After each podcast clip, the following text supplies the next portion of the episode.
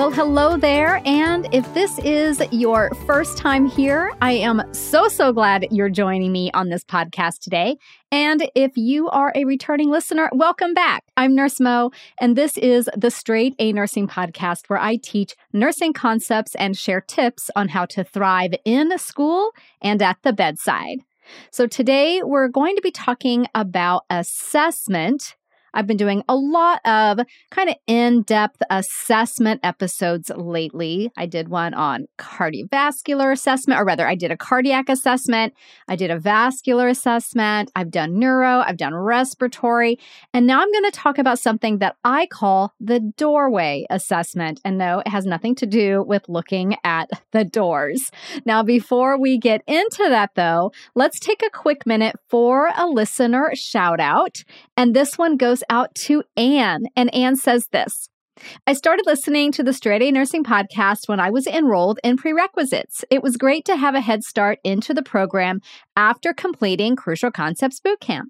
I'm now in my third semester and I love listening to a relevant podcast on the way to morning clinicals. It's always a calming feeling to hear Nurse Mo explain a topic and helps me feel more prepared.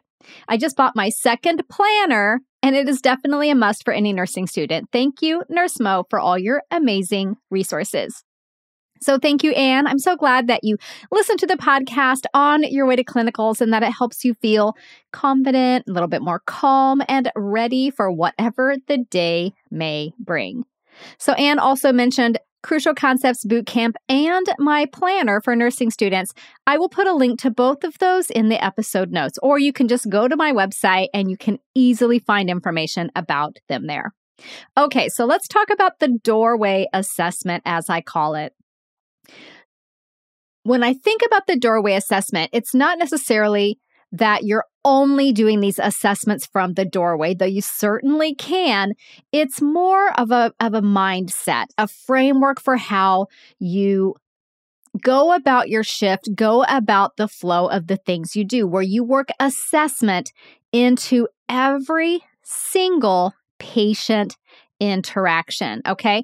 And when I worked in the ICU, we had big glass doors. So you could, you re- literally could stand at the doorway and assess a ton of things on your patient just from looking and observing. So that's why I call it the doorway assessment. You can also do this when you pop into the room to deliver a warm blanket, or you're going in to answer a call light, or you're going into the room to deliver a PRN medication. Basically, you're assessing your patient constantly, not just when you do your head to toe in the morning and your vital signs later in the day, or your focused assessments later in the day. It's all the time. It's constantly happening. It's running in the background of everything else that you're doing throughout your shift. So I call it the doorway assessment. You might want to call it something else, but it's just that constant, continuous assessment of your patient. Think of it as the act of intentionally observing your patient with every interaction. It's essentially a way of thinking and approaching your practice that puts noticing front and center. After all, one of your main jobs as the nurse is to catch changes in patient condition. And you can't do that unless you notice the changes. And you can't notice the changes unless you're observing the patient.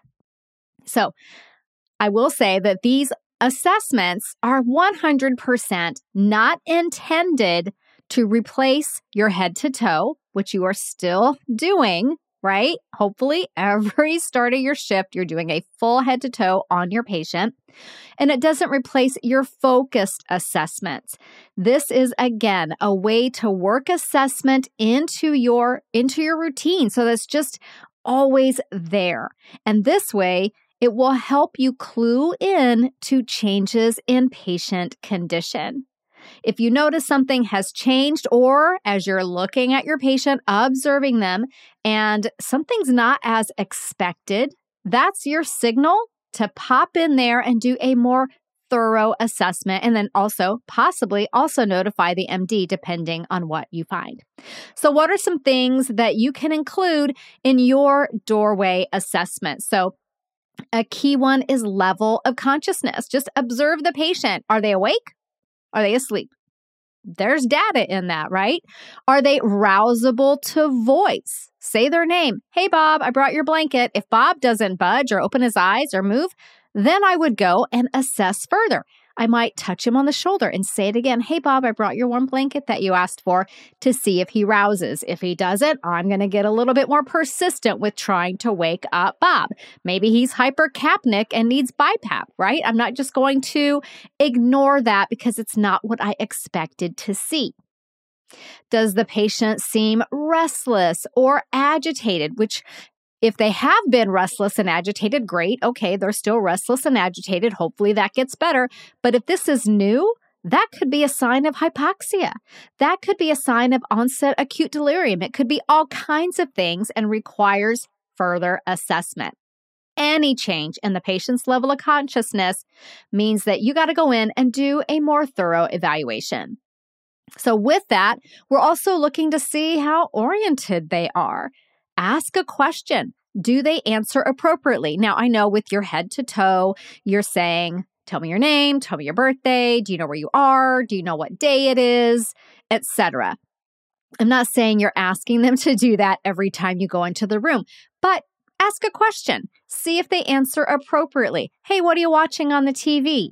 And if the TV is showing a football game and they say that they're watching Murder She Wrote, well, clearly they're confused, right? So just see if they answer questions appropriately or do they even answer at all? Do they seem oriented to their situation? A patient who is asking you, What the heck are you doing here at the post office with me? Is confused. And yes, patients can think they are all kinds of places that are not the hospital when they're suffering from acute delirium.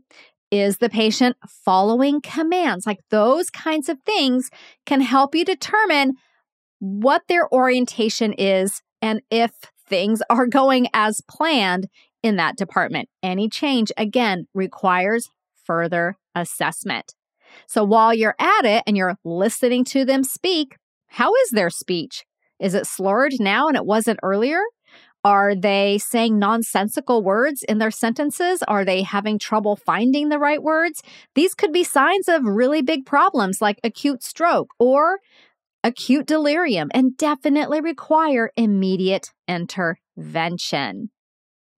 Another great and easy doorway assessment thing to look at is are they moving their body in the way that you expect them to move their body? Now, this does not replace your neuro assessment at all. But if you peek your head in the room and the patient's up walking around with no clear signs of any kind of deficit, then they're probably moving everything okay, right? So you're probably good to go there. If you peek your head in the room, the patient had been sitting in the chair when you left them 20 minutes ago. You're back now and they're slumped over to the side. Well, I'm going to go investigate that. Did they just fall asleep in the chair? Or did they have a stroke and now they're slumped over to the side because they had a stroke? I'm going to investigate anything that's not what I expect it to be. If I go in and I'm asking the patient, can you lift your left arm so I can assess your blood pressure, get this blood pressure cuff on, and they don't lift their left arm, that's a problem, right? So, are they moving their body in the way that you expect them to be, making purposeful movement? And then safety. Safety is a big one. I want you to always always be thinking about patient safety and get into the habit of just doing a quick safety scan every time you're in the room. I like to kind of look around when I get in there and then I look around again before I go. So, the types of things that you might be looking for are is the bed in that low position like it's supposed to be? Now, in the ICU, we don't necessarily keep the beds in that low position. We keep the bed at a height more comfortable for the nurse because the patient requires so much intervention and the a lot of times they're sedated, they're not getting out of bed or they're too sick to get out of bed. But for the most part on the floor, bed low bed locked? Okay, that's universal for everywhere. And are the side rails up or down as appropriate? So this will depend on the patient's level of care in the critical care environment. Four side rails up was not considered a restraint, but on the floor, it is unless that is to keep the patient from falling out of bed. That's what the Joint Commission website said the last time I checked very recently. So make sure you understand what is considered a restraint in your facility or by the Joint Commission as far as it pertains to side rails and that they're appropriate for your patient. You also want to check for any trip hazards. So, check around the bed because a patient, you know, if you've got a walkie talkie, as we call them, your patient's going to be getting up to go to the bathroom, go sit in the chair, go out in the hall, do their thing check for trip hazards, not just for the patient, but for yourself as well. So I would check the whole room, but mostly I'm really focusing on that pathway from bed to chair, because that's a common place that they're going to be going, and from bed to bathroom. Okay. So always looking for any kind of trip hazard, a sock that's on the floor that fell off somewhere, a piece of equipment that wasn't put away properly. Sometimes there's cords, even though there shouldn't be. You'd be surprised though. Sometimes there may be a cord trailing off and posing a trip hazard in that way. I'm also looking for things like the fall risk. So, one of the reasons patients fall is they can't get to their overbed table. So is that over bed table within reach? So they fall trying to, you know, reach their mystery novel that they left on their table or their water or their glasses or the urinal isn't within reach. So they fall trying to reach for that. So just kind of looking around and noticing those things. People will often come in to interact with the patient. Let's say the dietitian comes in to talk to them about something and they move the bedside table out of the way. And then a lot of times people forget to move it back. So just always keeping an eye on those types of things. You also want to make sure the call light is within reach. Always before you leave the room, make sure the call light is there. How many times do you go into a room and it has fallen on the floor next to the bed or in between the rail and the mattress? And the patient's like, I don't know where that dang thing is. I'm losing it all the time. Well, here it is. There you go. Push the button if you need anything, and I'll be back to check on you in about 45 minutes or whatever it is. So, call light within reach, very, very important. You want the patient to call for help before they get up if they're not completely independent with their movement. And if the patient, you know, you peek in, you do your doorway assessment, and they're trying to climb out of bed, they got one leg over a side rail, they've pulling on their oxygen tubing, their IV's about to come out. Okay, that's a safety issue, right? You're obviously going to run in and address that immediately. Okay, another thing to be on the lookout for as you're interacting, as you're looking in on the patient, observing them in all ways and at all times is the patient at risk for respiratory compromise? Are they having any kind of respiratory distress that you can note? So, again, this is not going to replace your respiratory assessment, but it doesn't mean you have to get out your stethoscope every time you're in the room and count their breaths every time you're in the room, but you can get a lot of information about their respiratory status from observing them. Are they speaking in full sentences? Typically, this means the patient is probably doing okay. They don't have any tachypnea. They don't have any really slow breathing. If you walk into your patient's room and you they're, you know, asleep and you can't really see much chest rise and it seems like the breaths are really slow, they may be having a respiratory issue. Maybe they're over sedated, something like that. A patient who's doing okay is not going to have accessory muscle use. They're not going to be sitting in that tripod position that a lot of times patients with asthma or COPD will sit in to try to get more breath. They won't be doing pursed lip breathing. They won't have any stridor or any abnormal sounds. And I can tell you, you can hear some abnormal breath sounds from a few feet away when they're really, really bad. Sometimes you can hear wheezing when it's really pronounced without having to get out your stethoscope. So if you're not hearing those things, doesn't mean they don't have adventitious breath sounds, because again, you would have to listen for some of those with your stethoscope. But some of them, again, like stridor, super obvious. If the patient's on a monitored unit, then their SpO2 is normal. You can just glance up there and see it.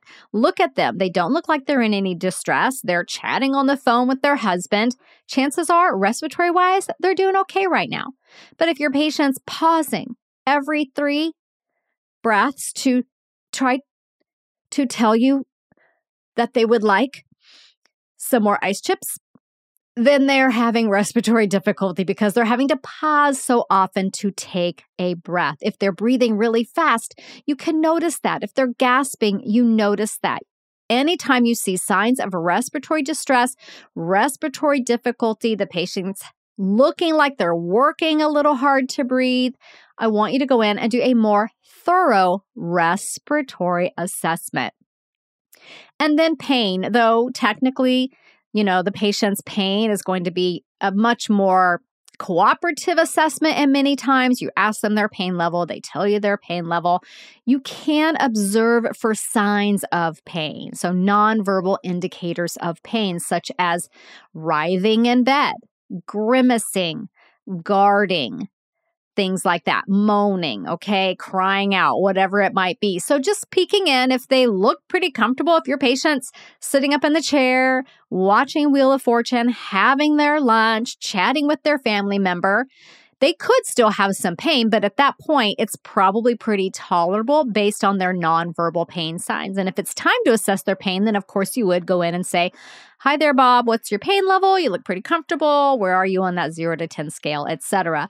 But in between and intermittently, you can catch up or catch note of the patient having a response that is showing more pain, or maybe you gave some fentanyl a little bit ago, and now you're coming back to see how they're doing, and they're no longer writhing around or restless and they're calmly playing a game on their phone or whatever it is. So you can get some cues about pain by observing your patient.